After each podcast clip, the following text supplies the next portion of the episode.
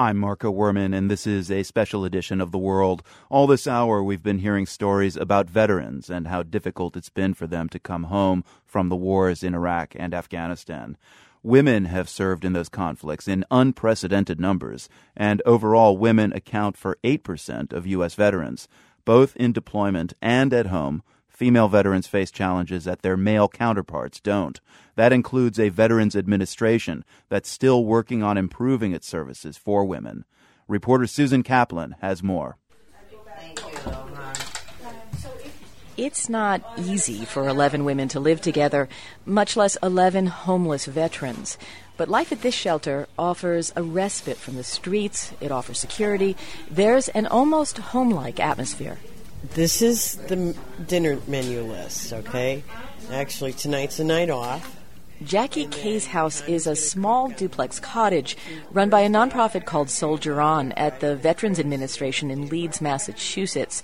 It's one of only a handful of homeless shelters exclusively for women vets in the U.S., and there's often a waiting list. There's a lot of trauma in the house and a lot of PTSD. Social worker Lori McGrath says despite constant efforts to make the house feel like a home, the reality is that the women here are suffering badly. They aren't choosing to live with these people, um, and they, you know, come in in crisis. And even something as simple as a door slamming can trigger somebody. Somebody like 21 year old Christiana Carrero, who enlisted in the Army National Guard at 17, her senior year in high school. She says she was starstruck by the military. She liked the uniforms, the parades, the marching, the guns. She figured the military would put her through college and provide job security. And then the letter arrived. She shipped out to Iraq in July of 2009. Once there, she found even the basics were hard. There's a requirement for women soldiers to travel in twos at all times. And one day, she and her battle buddy tried to get into the bathroom, but the door was locked. The men's bathroom wasn't locked. It was just the women's bathroom. And they they weren't even, you know, sugarcoated. Uh, oh yeah, no, we've had a couple rapes, so that's what we had to do. Carrero was given a combination code for the bathroom door. I'm like, oh, but all the men in the housing authority know it. That makes me feel safe. You better believe that I showered with with my rifle like on the towel hook. After that, you know, it caused um a great fear. Then there's the fear and anxiety caused simply by being in a war zone.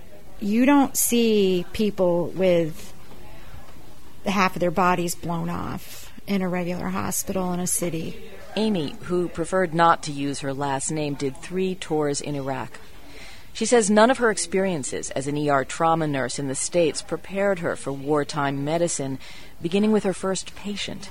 We moved a body from the stretcher that they were on onto our hospital stretcher and his arm coming off and me kind of standing there bewildered and someone running up to me and grabbing it out of my hand and within 2 weeks I was like oh body parts I need a red bag you know you just become very hardened and very um, used to it really quick because you have to and Amy says she started drinking heavily in Iraq Alcohol is officially banned, but she found it was easily available.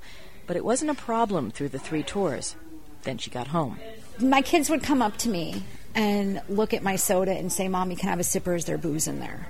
Amy suffered from PTSD, but like so many of her peers, she was in total denial. Got into trouble at home and at work. Amy ended up trying to commit suicide, lost her nursing license, and was thrown in jail after two DUI arrests. She's in Jackie Kay's house on parole. Once home, women find that the Veterans Administration, the VA, is a bastion of care for male vets, not for women or families. And while things are changing, officials acknowledge that many of the improvements fall short. There are too many women willing to serve, and they are doing a good job, and they are very important to the whole defense posture of this nation. Connecticut's Commissioner of Veterans Affairs, Linda Schwartz, says post combat problems aren't unique to women, but they do hit women especially hard. Not only is Jackie Kay's house a shelter only for women, but all the employees are women, something Linda Schwartz thinks is vital to the women veterans' recovery. You can't mainstream them say, okay, you're going to go in there and sit with these men.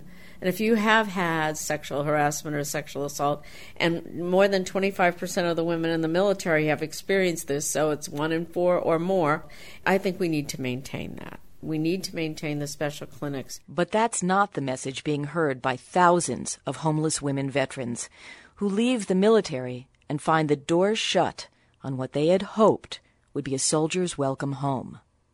For the world, I'm Susan Kaplan.